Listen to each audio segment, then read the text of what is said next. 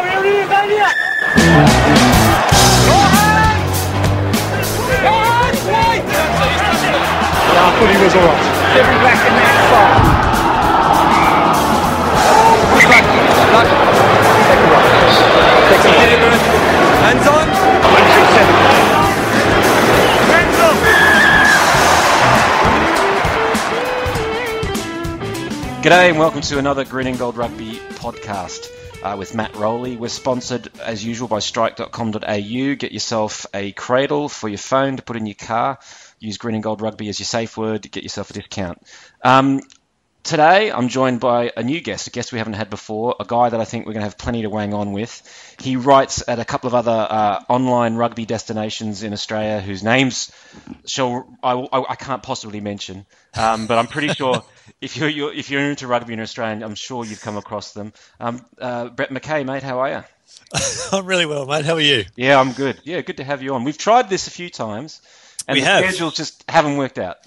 Planets haven't quite aligned, um, and and and my rugby media gun for higher status has often uh, thwarted things as well. So, uh, but but good good to be involved finally. Yeah, and because you're also, I should say, you're a bit of a podcast celebrity now. You got your own podcast.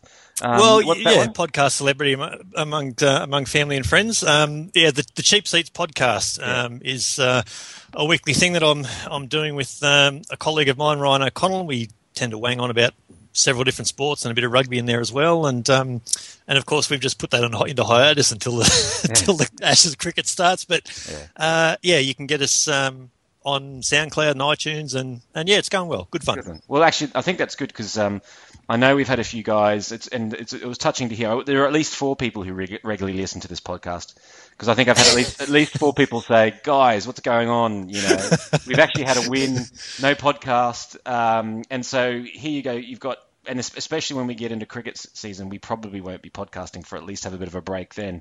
So um, there you go. You've got somewhere to go. The cheap seats um, to get, you get your ears full of stuff. I should say, while we're talking about why there was no podcast, we did try and podcast last week. So I actually had, uh, there were three of us lined up, um, and plus we had a guest, and just the internet wouldn't let us. Uh, so that kind of, the gremlins stopped all of that, which was a real pain.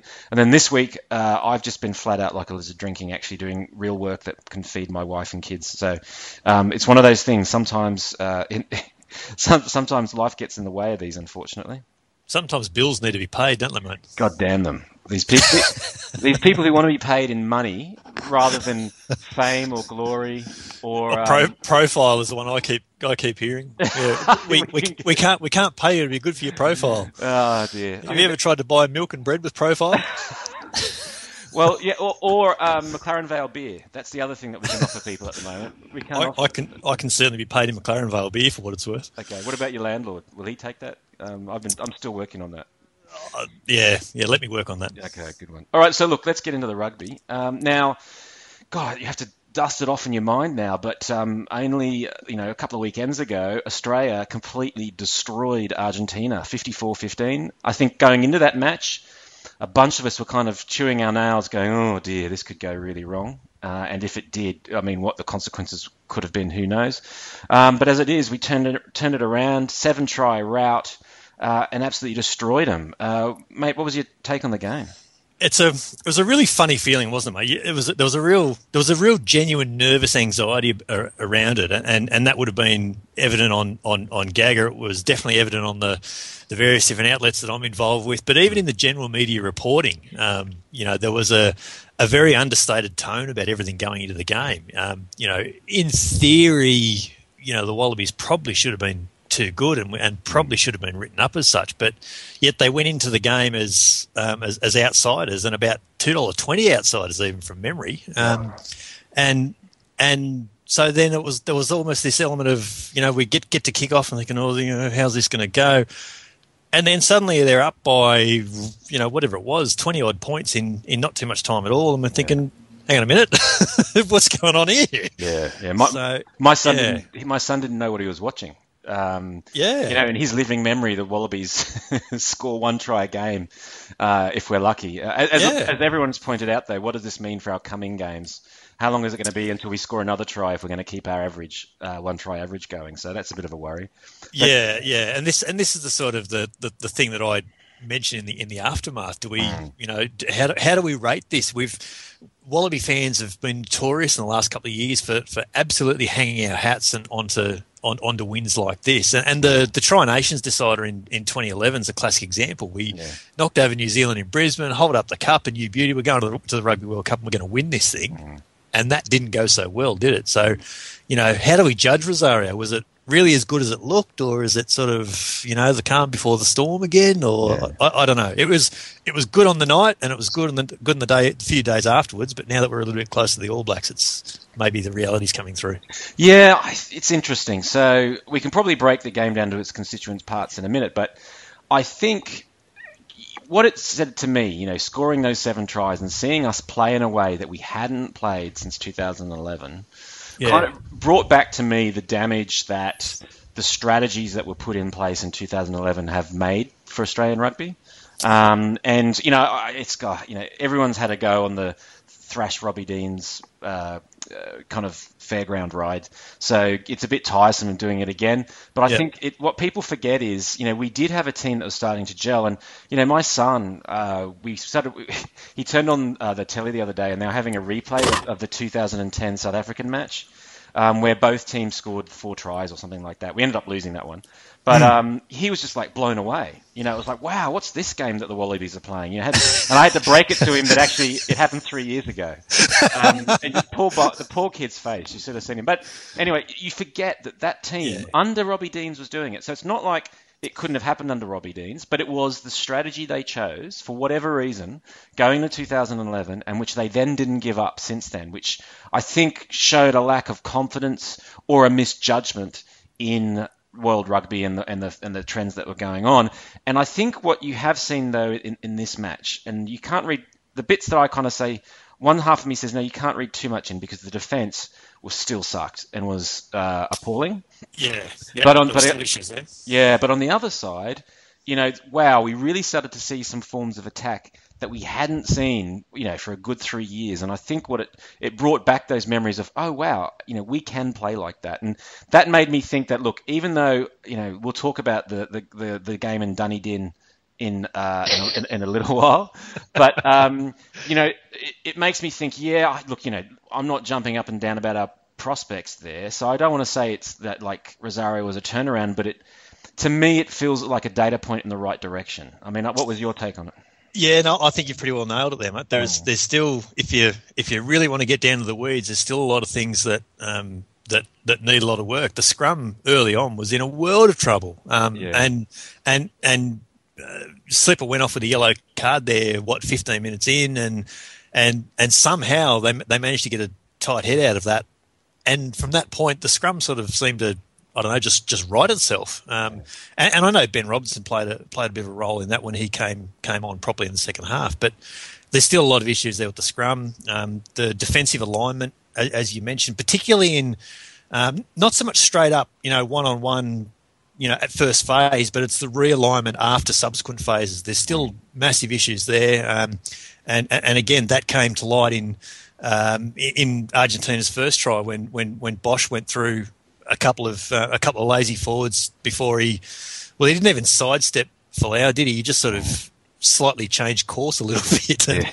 and went over untouched. So, yeah. um, you know, there's there's all that sort of thing there. Um, you know, there, there was good impact off the bench, but then how much of that is because it was you know 15 points up at that stage and and and and you know the game was essentially done. It's it's like you say, it is really hard to to, to put a handle on it. But you're right. There's there is still a lot to like as well. Um, yeah, and some of those tries were, were really well done. Genia and Cooper straight away uh, come to mind because they're they're running more. They're, mm. they're playing a lot flatter. Um, is taking those those couple of steps, engaging the couple, first couple of um, defenders off the ruck. So so straight away, that's bringing you know, bringing more defenders into play. That gives Cooper more room to run.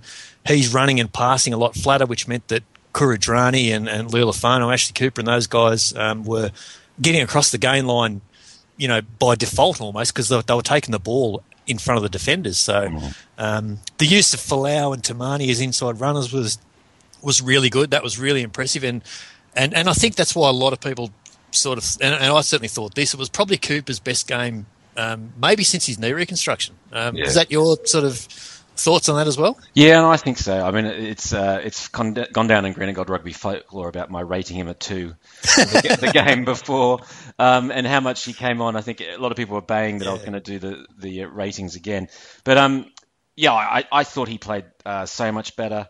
Um, I did a little bit of video analysis, and I think one of the things that he's doing better is is actually what he's not doing, um, which is you know there was a couple of times there where where characteristically, you know, there wasn't anything on. And so I think in the past, what he would have tried was something crazy to make something happen.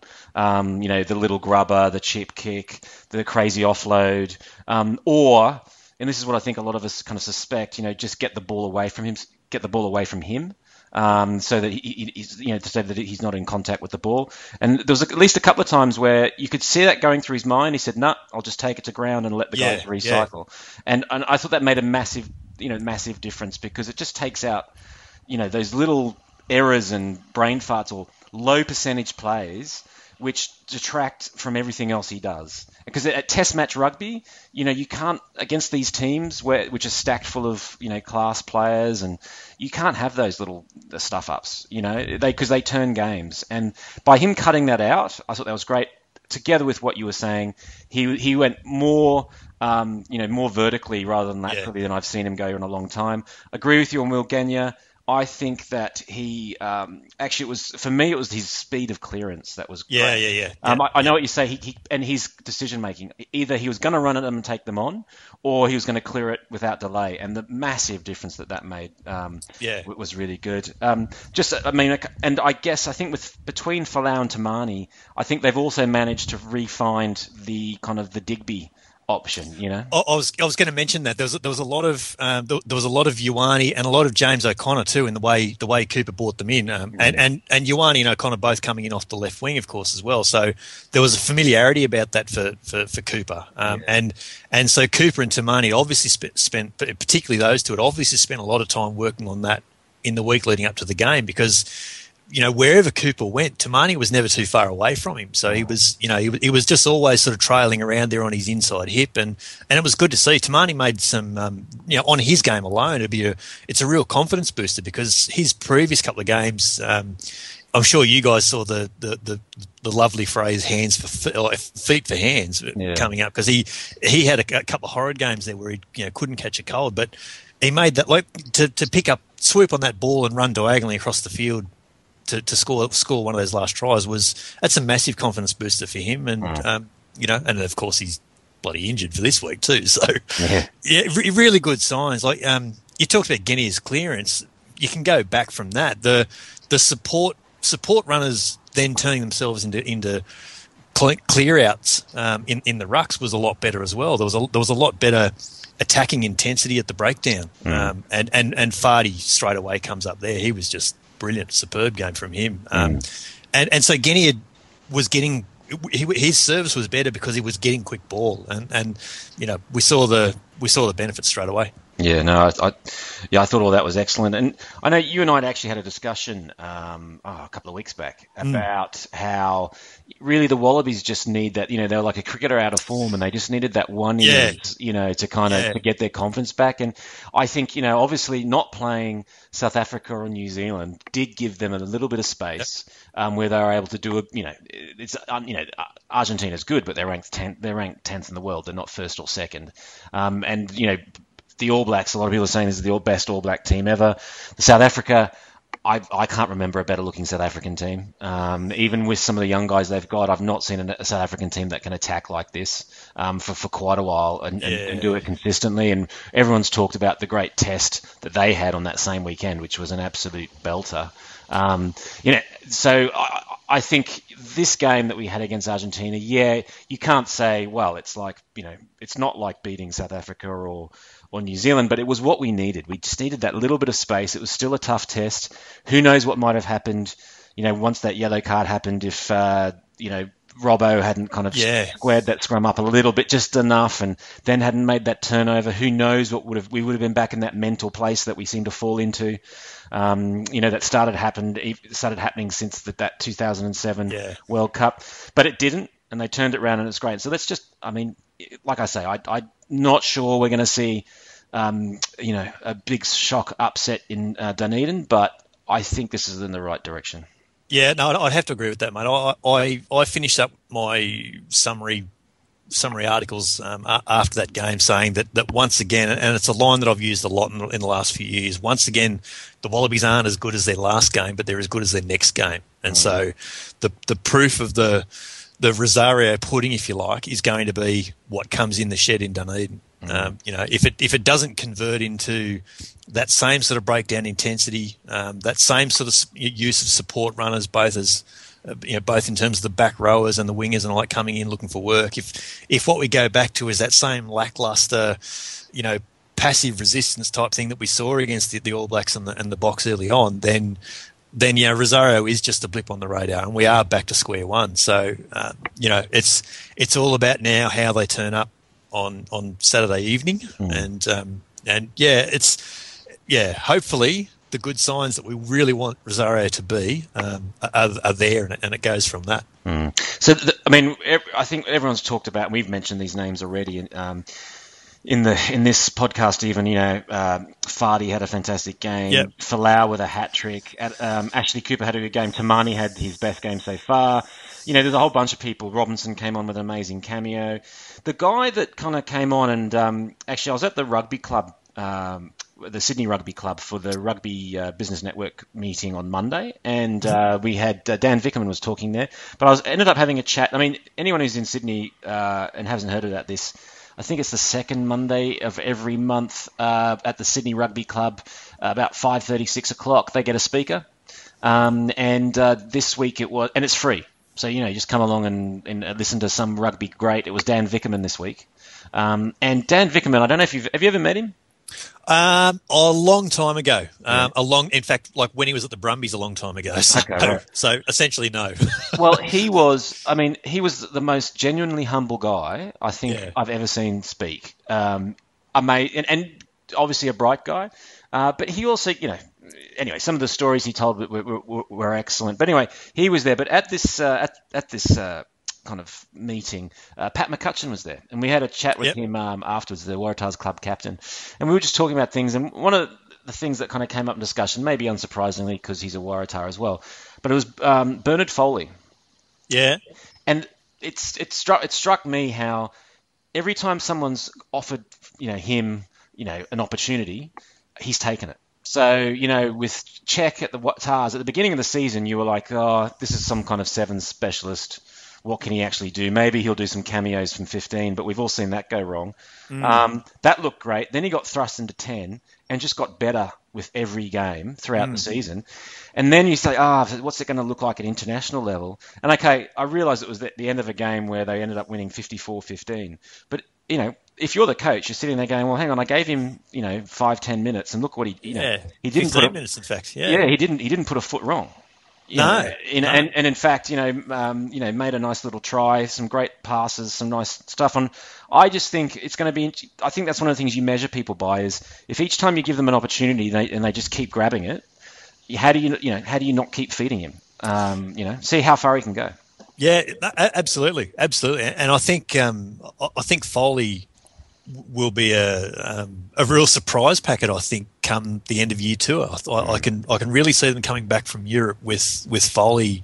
Um, you know, really being a major part in any success that they have. Um, he's because he um, because he has got that sevens experience, if you like, and so he's, he's just got that natural, um, you know, that, that natural want to attack, and that's and that's fantastic. And so a lot of that that last try that he scored, um, you know, comes off the fact that he doesn't mind throwing the ball wide and let's see what we can what we can do. And yes, it was you know the end of the game and the intensity dropped out of it a lot, but they still had to create that try from 90 metres out. So Yeah. you know it still took a fair bit of skill to to find the space um, and then then support it to be able to get that. So uh, so you're ab- I absolutely agree with you on, on Foley. I, I actually thought you were going to talk about Ben McCalman um, when you, Yeah, started talking about that impact Yeah, bench because and and perhaps that was the maybe even the best sign coming out of Rosario was that all the guys on the bench, and you can throw Robinson and, and Tamani and um, uh, and obviously Foley. And Nick White had a pretty decent game when he came on too toward the end.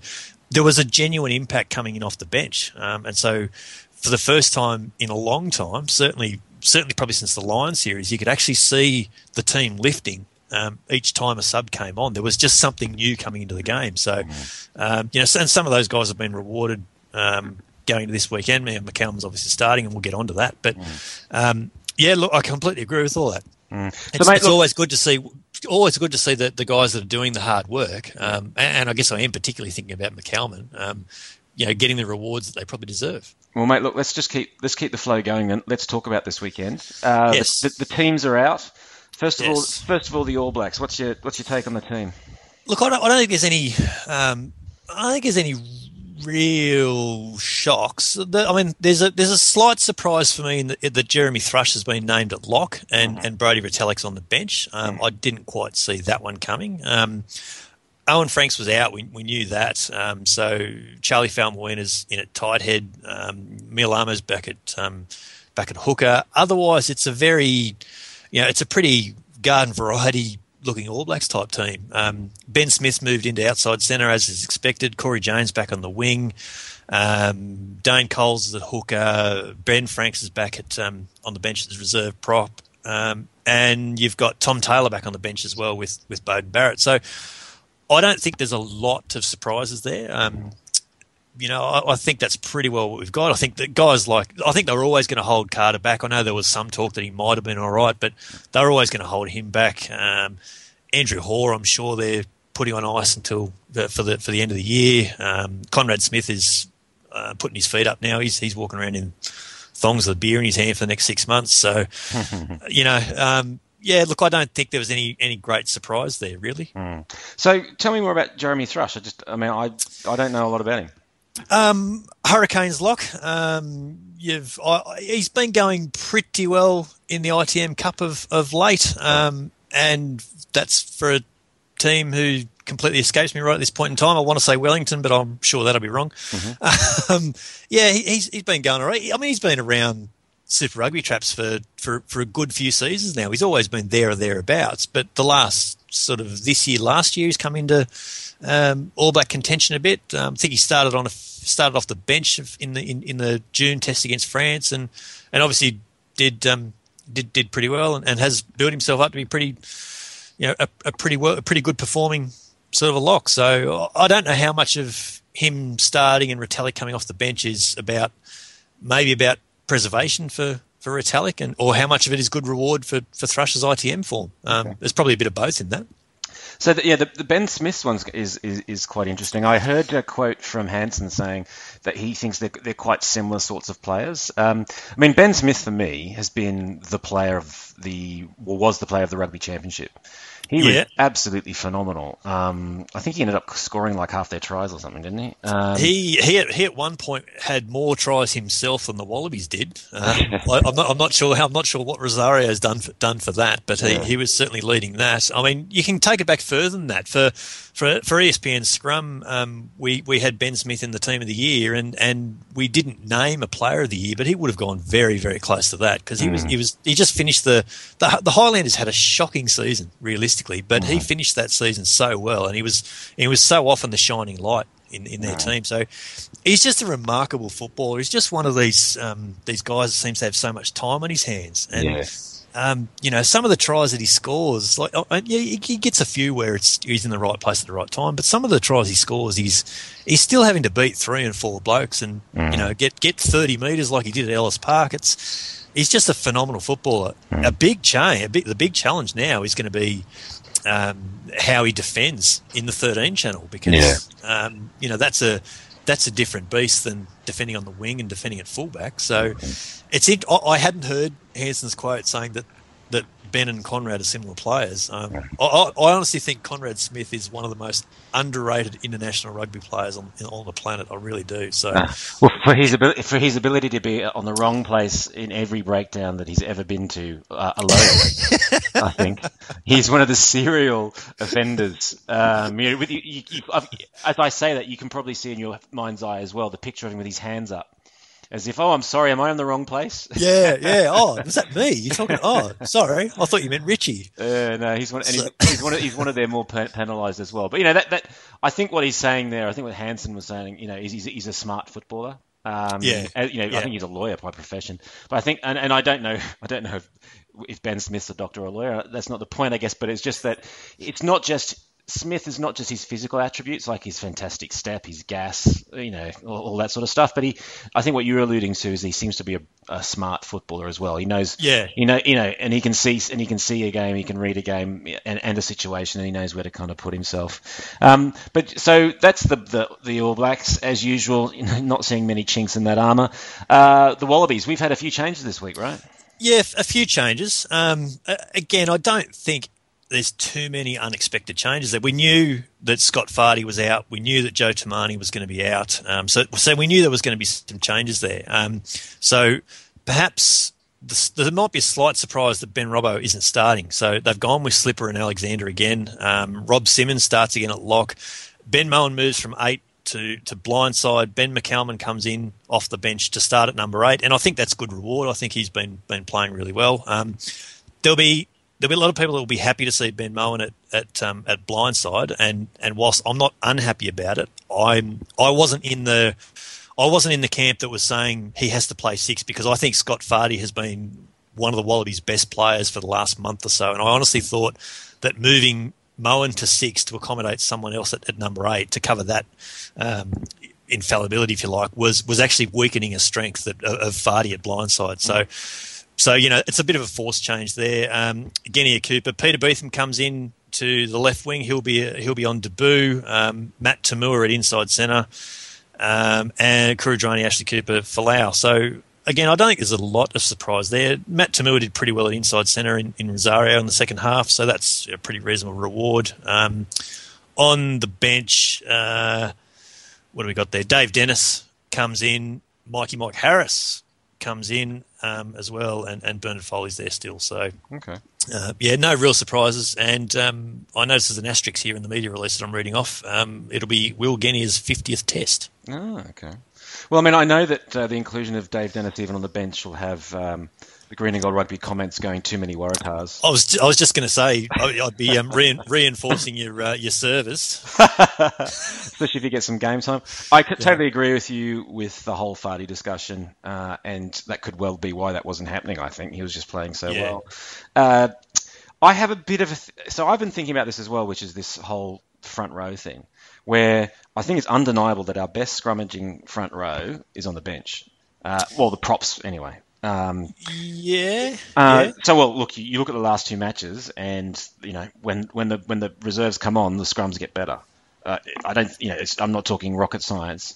The thing that I think, so, and I can't believe that you, we'd be alone in looking at that, but I wonder if there's sort of like a count. So most people would say, so why aren't we starting with them? And I just wonder if there's a little bit of strategy in here, which is if you um, if you kind of start with these guys and then sub them out, uh, you've, you've you've kind of got well, it's at the wrong time of the game, and, and and you kind of got nowhere to go, or if they get injured or they have to come off or whatever. And I wonder if there's this thing of so, for example, in Rosario, the way it played out. So you know, Slipper gets pinged, but then the guy that you and and, so, and you're testing out to see where you are. But then the guy that you bring in is like Robbo, and he kind of writes and he kind of writes the ship. And the other thing is, I think obviously you know Slipper and Alexander are those guys kind of props at those higher work higher work rates. So you know at the beginning of the game you want that. I mean you know. I don't know if I'm, I've got a conspiracy theory going here, but There's there's almost there's almost an element of of um, of starting with your impact players. If that Mm. makes sense, like Yeah. you, you know, there's there's that.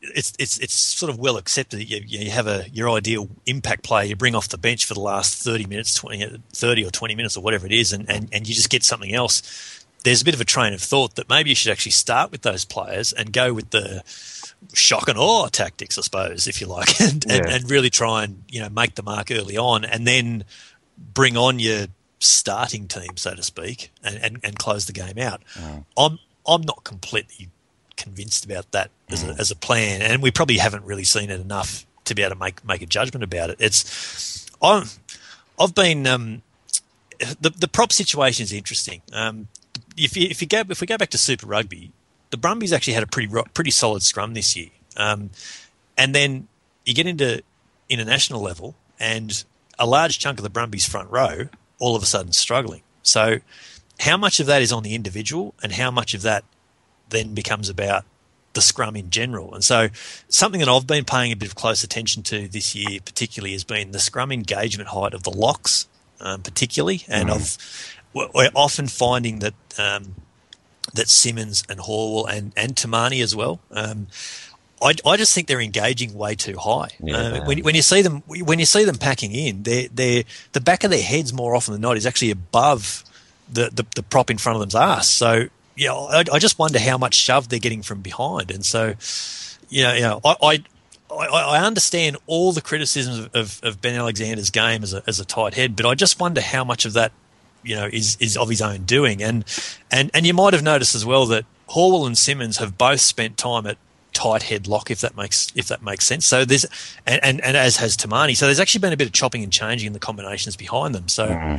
you know, I, I, I, don't, I actually don't know if they've worked out what their number one tight five is yet. I, I hmm. think they're actually still experimenting there to try and work it out. And so it does seem funny that theoretically our best scrummaging props are on the bench. Hmm. But yeah, like I say, I, I honestly don't know they've worked out what the best tight five is yet. Hmm. I mean, I don't know if I can fully articulate it, but I guess it's, you know, if you're going to find yourself in that situation where a, a prop is getting serially penalised, which can happen to Ben Alexander, and and now even with James Slipper, right? That happened Yeah. last week. And Yeah. and what you need to be able to do is, you know, in that game, you're never going to convince the ref that that prop's now getting it right. Like the, the refs, the ref said, "All right, you're it's you know you're the problem in this scrum, and you're going to keep getting penalised until I send you off." Uh, and you know you, we've seen that happen, and, and it's you know it, it's happened with Ben Alexander for a while now. Yeah. And I just wonder if there's a thing of saying, well, by having a couple of good guys on the bench, you know, we've got someone to swap out. Yeah. And, and, and the longer we can keep him on and keep his work rate going, because I think a lot of what the Wallabies are doing at the moment, so a lot of the defensive problems seem to come from the fact that we, we, we are dropping a lot of guys back, especially on sort of uh, uh, you know kick chase. Um, Yeah. we, we're dropping. You know, most teams will kind of will maybe drop you know three, you know maybe four if they're going hard at it back. And we and there were situations, there were occasions last week when we were dropping back five Yeah. and that yeah. leaves a lot of space in the middle of the park. And so you know you, you, you can't have a heavy, uh, you know, heavy props. You know, will make big gaps. Uh, you need some guys in there who are quite mobile, and and, Yeah, and you know. James, James Slipper is excellent in, in that Yeah. situ- in that situation. So I mean, I think there's, I, I guess where my conspiracy theory is coming from is that it sort of says, well, look, the longer you can keep those. You know, hard-working, you know, high work rate props out there who are also hitting those breakdowns, speeding up the ball, and doing everything else, the better. The downside is we kind of know they're more likely to become a target in the scrum. But as soon as that starts becoming a problem, at least I've got a good guy off the bench I can swap him out for and break the, the referee's train of thought, which is, you know, this is the prop whose whose whose fault this all is. So I don't know. That that's my that's what I'm working to. But maybe it's just that they're sitting there going, you know. Yeah, well, maybe they just disagree with me on, on who's the better, you know, who's working better as a prop. Yeah, yeah. Look, I mean, there's there's probably an element of truth in that, and, and I suppose in, in that front, it'll be interesting to see. Um, it'll be interesting to see how the All Blacks do, whether they do genuinely attack um, at, at scrum time in the first half. It, it, it will be interesting to see how that how that works. Well, I think, and so I did a little bit of video analysis last week, and it was looking at our defensive structure. And one of the things, and, and you kind of go, geez, what's happening? Because we're seeing holes, you know, open up, and Yeah. also, like you said, it's not in first phase, but it's in, like, um, you know, subsequent phases. And there's a couple of, and a lot of people, for example, Joe Tomane's been ca- catching a lot of heat, saying, oh, he's, Yep. he's never positioned right. Well, if you if you re-look at some of those misses, um, and It's the blokes inside him, isn't it? Exactly, and even Yeah. and quite often it's the guys even inside the defensive end who quite Yeah. often Tavita Kuridrani, who um, you know is having to cover a, a, few people. So, and that's because well, and so one of the things that then highlights that and makes it look really really bad is because we're dropping our wingers quite a long way back, and we're keeping them a long way back for quite a long time.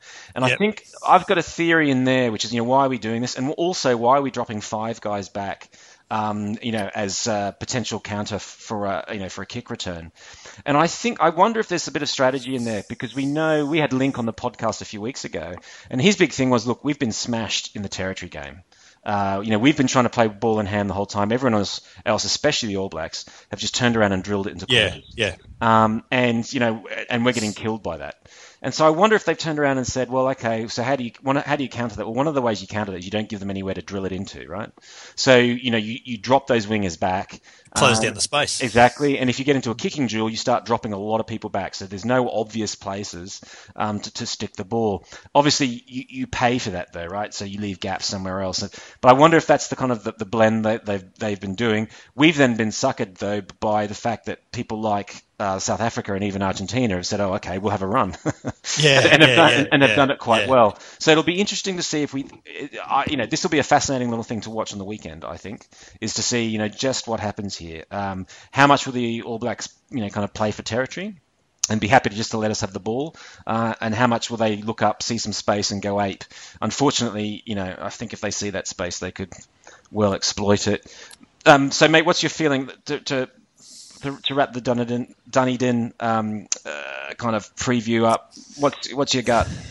Um, oh, it's a it's a it's a tough one. I mean, we all hope, obviously we all hope the Wallabies going to win it. I'm I'm not sure where that's going to come from, mm. and and that's the that's the that's the bit that's sort of tough to swallow at the moment. I'm I'm not quite sure where the the smart plays are going to come where the where the chinks in the New Zealand armour are. Um, you know, like there there might theoretically be a bit of a um, a bit of an opportunity made, perhaps in, in exploiting the relatively raw combinations between Ben Smith and Ma'a Nonu and Aaron Cruden. So there might be some some opportunities there in midfield, but you know, are the, are the Wallabies going to be smart enough to be able to do something about that? Um, mm. You know, by the same token, then we've got to inside centre who hasn't played 12 all year. So, um, you know, that in itself is, is going to be interesting. Look, I realistically, I, I think the All Blacks are going to win it, um, and we're probably talking about 10 or 12 points. But um, if, and, and, I think, I, I honestly, and it's a, it's a funny sort of situation. We've, Wallaby supporters have now got ourselves into the, into the, um, the, the point where we can where we can now justify the size of a loss, like if you, if you know what I mean, like, like you know we're we're now thinking, you know, if we only lose by 10 or 12 points to the All Blacks, well, maybe that's not so bad considering the year it's been. If it's another 20, 25 point loss, well, you know, we're back to square one.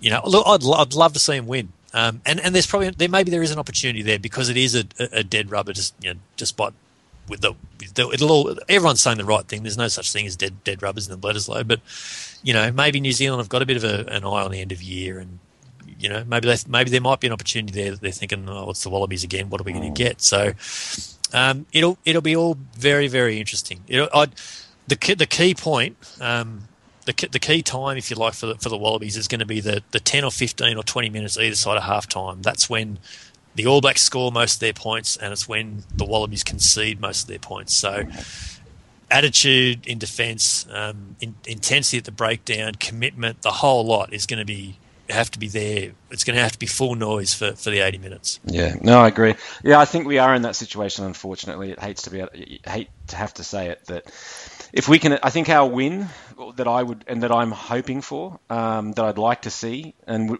actually I kind of well, my expectation is that we see that lift where we don't look like that hopeless rudder, rudderless team. Yeah. But that yep. you know, but we're at least competing. I think that's the thing, and that we start to see on the attack front. So if we go with another game where we have you know you know zero or one try um, that we kind of get in the last five minutes, I'll be pissed.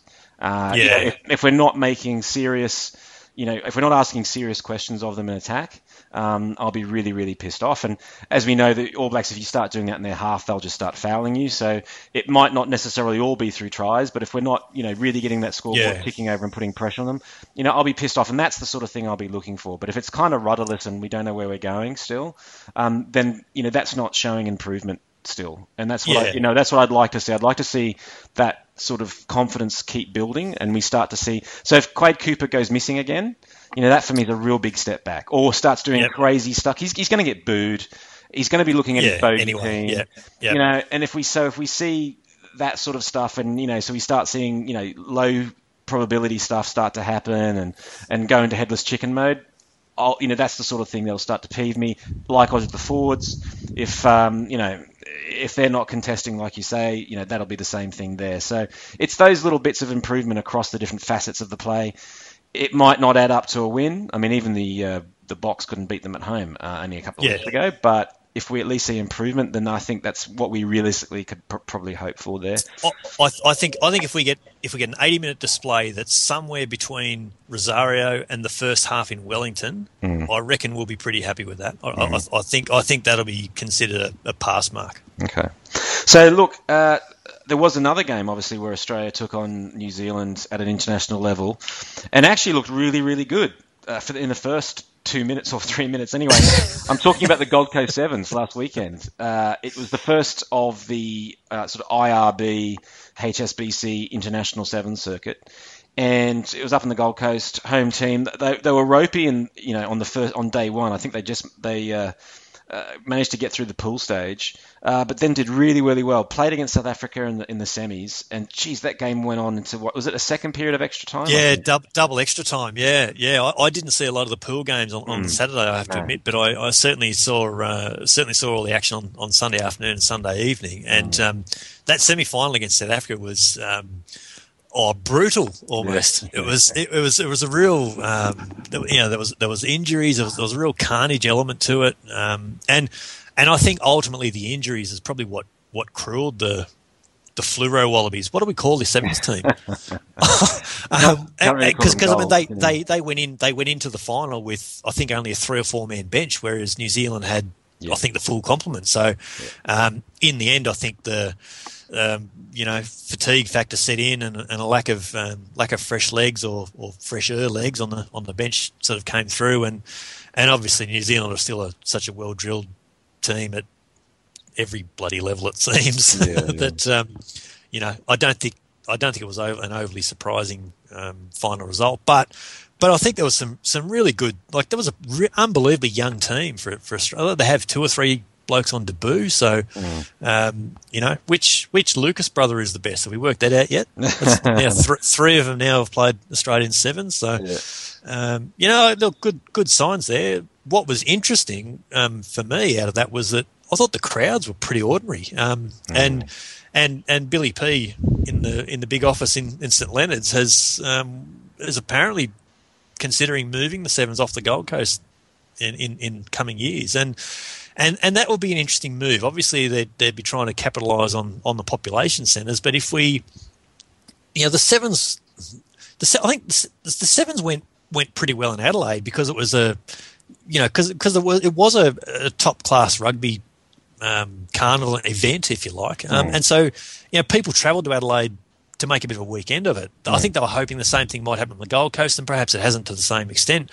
I'm not sure that that would um, carry over if they moved to Brisbane or Sydney. I, I, I, I just I wonder about that. I, I wonder whether that would be as positive a move as they think it might. Well, see, I- so I'm I'm really strongly in favour of that actually. So because Yeah, having, okay. having watched it, I thought, yeah, I mean, I, I can see this as a product. There's there's so much to talk around sevens. I mean, I think the the, the whole idea that this is the saviour of rugby, I think, is you've got to be careful with that because I think at the end of the day, you've got it's a there's a slot in the calendar for one marquee event where everyone goes, yeah, that's my sevens thing, right?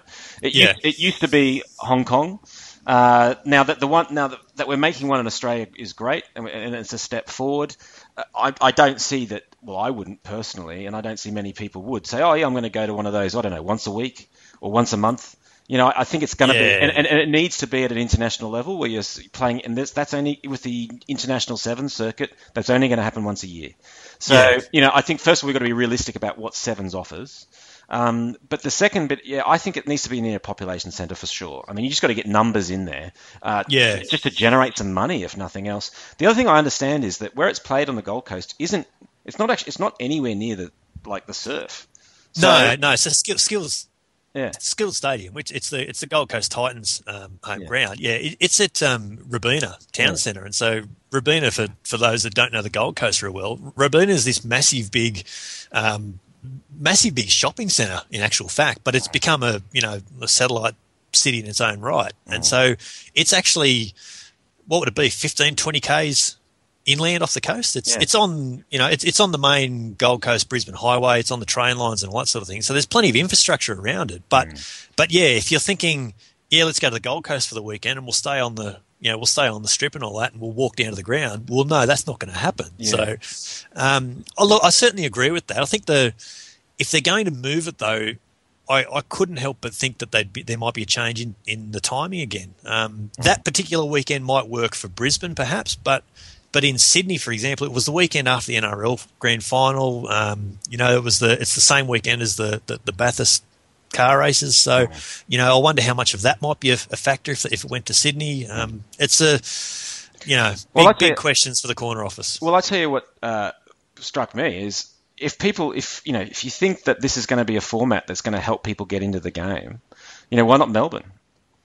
You know, Yeah, you yeah. know, a similar thing to the Adelaide i- idea is that you know Yeah. you're, you're then putting in front of people who don't and find it hard to get into rugby something Yeah. that people, if the idea is, and I'm not 100% sold on this, although I can see that it's easier to understand and get into, because the other thing you get sucked into, you know, I don't think you're necessarily going there to watch, you know, an amazing complicated sport. You're going there because it's a carnival. You know, it's a two-day carnival Yeah. of beer Yeah. drinking and everything else, and then there's some, and, and then you've got the international aspect to it. And for rugby purists, you know, it's it's it's not great. For slightly rugby interested and people who who aren't, it's fast. It's you know, it's all those things. So if that is what you're thinking, then I and so if, there's two parts of it. One is you think it can get new people in, and the second thing is you think it might be able to turn some money. Well, then you've got to the first, you know, if it's going to get new people in, put it somewhere where people aren't necessarily going to watch rugby. So Melbourne, I think. Yep. Make, and now I'm not saying, and I don't think also that you should make it permanent somewhere. Move it around. So again, you want to get people Yeah. in, you know, put it in different places where people can come to and those sorts of things.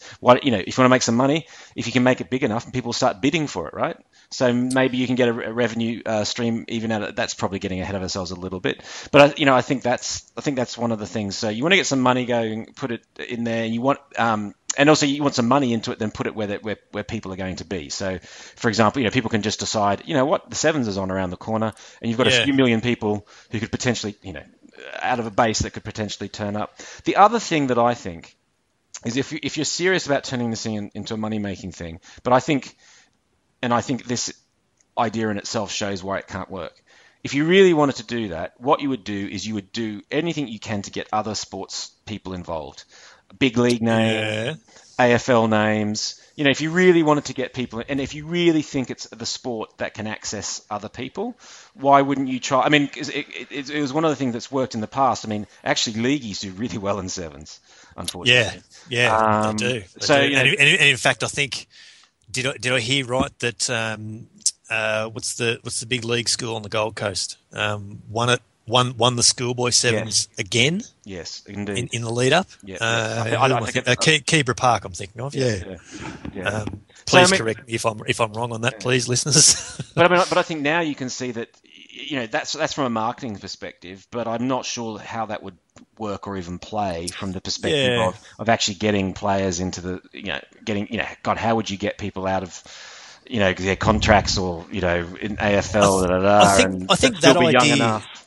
I, I think that idea might work if it was a if it was an Australian tournament. Mm. You know, you, maybe you could bring NRL and AFL players and in in on on you know guest type things, and and because at that level you could you know there could be an element of um, you know fun and frivolity about the whole thing. I, I think the fact that it's now all geared toward the IRB World Series and there's um, you know there's ranking points and all that sort of thing at play. I, I think that makes it fairly difficult to do at, at an international level. Um, as for your placement, yeah, I don't mind the Melbourne idea. I have to admit, and and at that time of year, maybe it's not a bad fit for Melbourne as well. You could even, if you did it right, you could really cash in on the spring carnival crowd.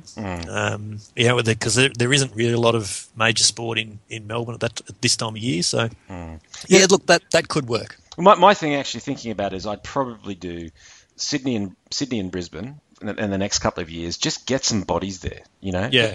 Make it and, and, and start turning it into something. And once those people in Sydney and Brisbane are gone, they'll go because I I had texts from people there saying, "Oh, Matt, you really need to come up." Um, and see this Yeah, next okay. time. You know, it's it's great fun. Just a pity there's not enough people here. Yeah. So I think you know if you can. So it's obviously you know, and I, I was like, oh, that sounds all right. Um, although going to Robina for the weekend with my family is probably not, um, you know, high on the list. So I Ah, think if you can get a bunch of bodies in there in Brisbane and then Sydney, and then the next year, you know, you take it down to Melbourne, and those people who've been along will think, yeah, weekend down to Melbourne, I'll do that, and maybe you'll suck in a few Melbourne people as well, and you get a few, you know, you get a hundred thousand people along or something like that over the couple of days, and you've got yourself something proper. And may, maybe the thing might be to, um, you know, uh, I I just I just think as soon as you start talking about Brisbane and Sydney, I, I think the it, it's just too easy to say, oh, here we go again. We're we're we're consolidating Australian rugby. You know, Mm. we're not really growing the game; we're contracting it. So, you know, and and that's straight away what comes to mind when when Sydney comes up. Like you could. You know, maybe Brisbane wouldn't be so bad. Maybe if, if you took it to Brisbane, you played it at Ballymore, which is you know where it used to be played, or back in the day. You know, I don't know. Maybe somewhere like Ballymore could work. Um, I just, I just wonder. I just, you'd hate for it to, to go to, to Sydney. You'd hate for him to play it at Homebush or the or the football stadium, something like that, um, and see it half full.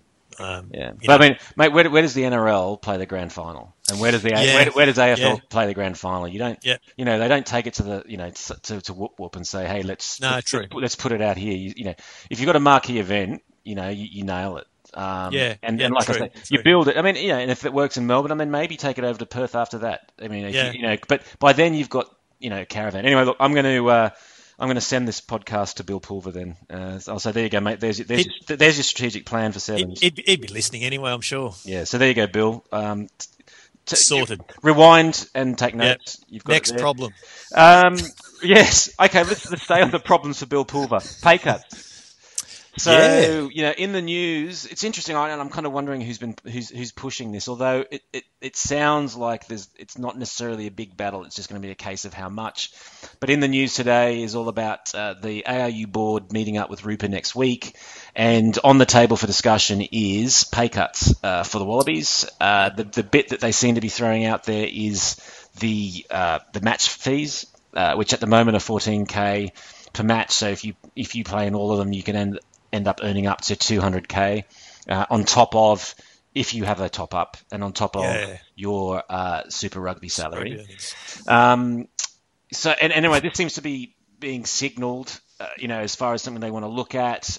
The I know, and then there's a quote in the same story, and, and I know I've, I've actually met with Greg Harris, CEO of RUPA, a couple of times, and then saw him speak at the at the rugby club at the Rugby Business um, Network um, a couple of months ago.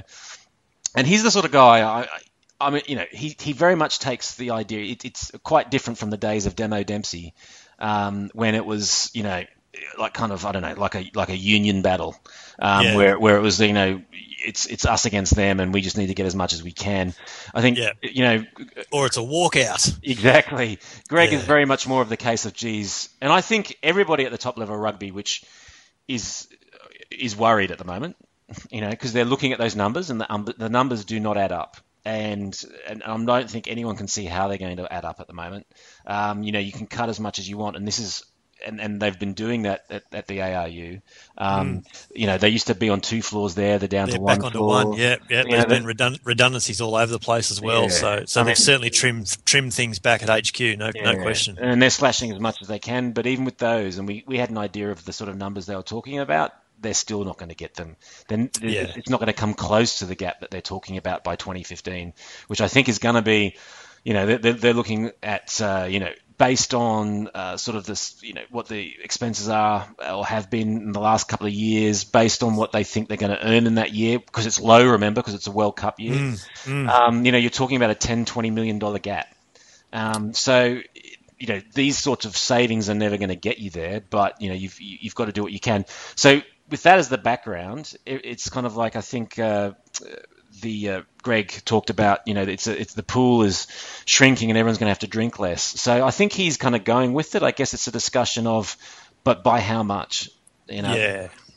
And, and that's that's going to be the big question. If I've if I've read between the, the tea leaves right, um, it sounds like they might be heading towards a um, a, a performance based type thing for the match payments, where you know there'll be a God, there'll be a would have been a lean year fee. this year, mate. Yeah, well, that's that's it. Yeah, so there'll Yeah. be you know there'll be a match fee, and then there might be a winning bonus, and and and, and I think that's probably a um, a pragmatic way of doing it. I, I don't think we can ever get to this to this point where um, you know it, it's a it's a it's a it's a really easy conclusion to, to, to make, and it's the it's the um, you know it's the, the fist on the desk. You know, bugger them, don't pay unless they win. You know, they're professional players. They they spend a lot of time preparing for these games and all that, so we can't be paying them nothing. Um, you know, regardless of, of how how how much they get flogged by. But I think a performance based or or or or, or a, a modest match fee and then a win bonus. I don't think too many people are going to have trouble with that. And even if to throw some numbers in the air, even if it was a say say playing a test made you five thousand bucks, hmm. if the win bonus was ten. I, I think that's probably a better setup than fourteen thousand win, lose or draw. Mm-hmm. Um, and to put to put fourteen thousand in perspective, I'm not even sure that the Australian cricket team. I, I'm not even sure the play, the the test players make fourteen thousand a test. Hmm. It might be close, but I'm not. I'm not sure that, that they're that high yet. And, and obviously, Cricket Australia is making a hell of a lot more money than um, than the ARU are each year. So um, that's a that's a classic case of a um, an arrangement that was negotiated and, and, and started in prosperity. Well, I think the thing that's going to be pretty interesting is, and, and as, as Greg Harris, if I was him, you know, might want to throw into the discussions is uh, maybe the board, the ARU board, most of which were there at the time, can uh, you know make us understand why you ended up paying out, you know, John O'Neill two point two million dollars last year. Yeah, while, while, yeah. while while asking us. I mean, obviously that's not going to get anyone anywhere, Yeah. but you know, it's the same. A lot of the same guys from the on the board are sat there. Um, I think you got to, you know, that's that's a you got some tough tough questions to answer. So wh- why we all thought that was a great idea. Um, There, there hasn't been a lot of turnover on the board, has there? I mean, I know, you know, I know George Gregan's resigned his spot in the last few months, but you know, that's one in in how long? So, um, yeah, and and you know, li- listening to you before talking about the numbers not adding up and all that, the, the, the thing that came to my, my mind straight away, um, you know, about where, where they're going to make the savings and all that is that, you know, we're still trying to make this whole national competition, this, you know, whether it's Super B or how, you know, whatever Bill's plan is, um, you know, how, how do you make that work if the, if the numbers don't- add up? I, you know, it's it's a it's a really interesting situation. Yeah, no. Um, so that's that. So anyway, maybe not a s- solution there for you, Bill, but uh, just just giving you a heads up on a tough question that might be coming your way. And then final bit of news, um, you know, uh, is a bit of serious news there. Eddie Jones uh, had a stroke overnight. Uh, yeah, Hopefully it was. It sounds like it's hard to know. It's it's it's termed like a minor one. So he had a headache, complained of a headache, and then uh, went in and um, they had a look and yeah, they said it. Uh, yeah, it looks like it was a stroke. Um, so it sounds like they they caught it at the right time, or or, or it maybe wasn't that serious. But um, yeah, a bit of a shocker. He's only 53. Yeah, yeah, it is, and and that's I mean, you know, that's that's the thing that you know I, I don't know that there's a that there's an age that that stroke is you know c- comes comes more or less or anything like that, but but I don't think 53 is is where it's supposed to be. It's um, it, it does sound like it was uh, that they got it early, and, and from what I what I understand, what I've read, um, he was he was with the Japanese team staff at, at the time, and they all went to, to hospital by taxi rather than having any ambulances called or anything like that. So um, yeah, I, th- I think it's been termed as as you know maybe the signs of a minor stroke. So um, he was. Am I right in understanding they were they were inspecting some training grounds or something like that ahead of their game against the All Blacks and I Right. think just just come come back to I suppose the hotel or wherever they were, and yeah, went went from there. So hopefully it's not too too major. And I, and I suppose, I mean, depending on how bad it is, it might knock him out of action for a few months. But Yeah. um, yeah, not a- not a real good sign. And obviously, um, uh, best wishes to it for a speedy recovery. Yeah. Well, I mean, I say this based on the premise that it looks like he's gonna he's he's recovering there and it's all okay. Which is, can you imagine the bollocking you must have been giving someone if it, if it, you know to, to to induce that? Um, he, he, he's given he's, he's given some pretty severe ones over his time.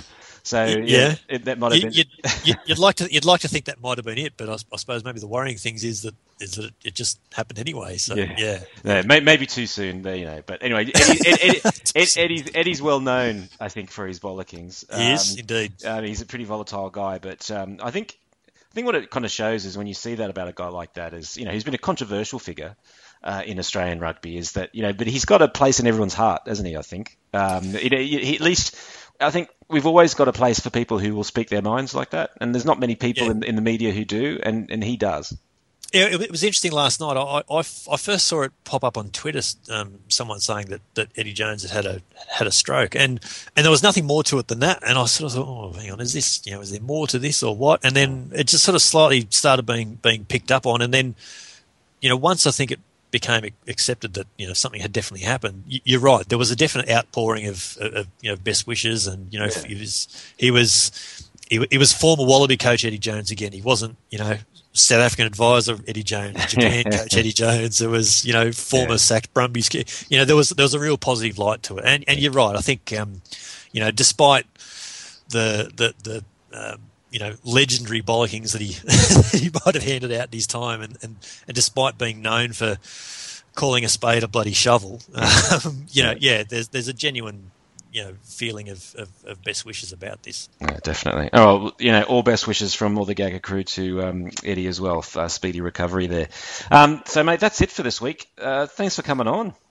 Quite all right. Thanks for thanks for having me finally, Yeah. and, and thanks for um thanks for all my planets and all our, all our planets, I should say, aligning. Yeah, no, indeed. Well, we'll get you um, along again, I think, um, a few times, and uh, and and have a good wang.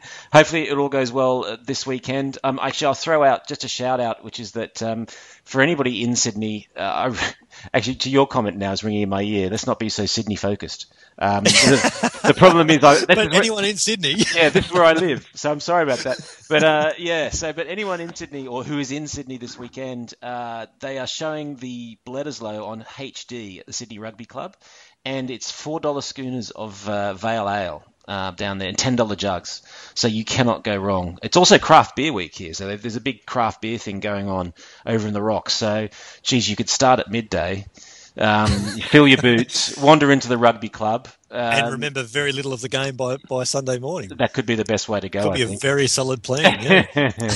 All right, mate. Look, have a good weekend, and um, and, and everybody, thanks for downloading and listening.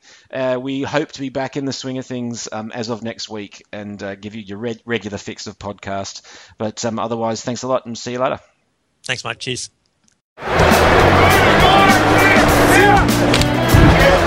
Yeah, right there, right there.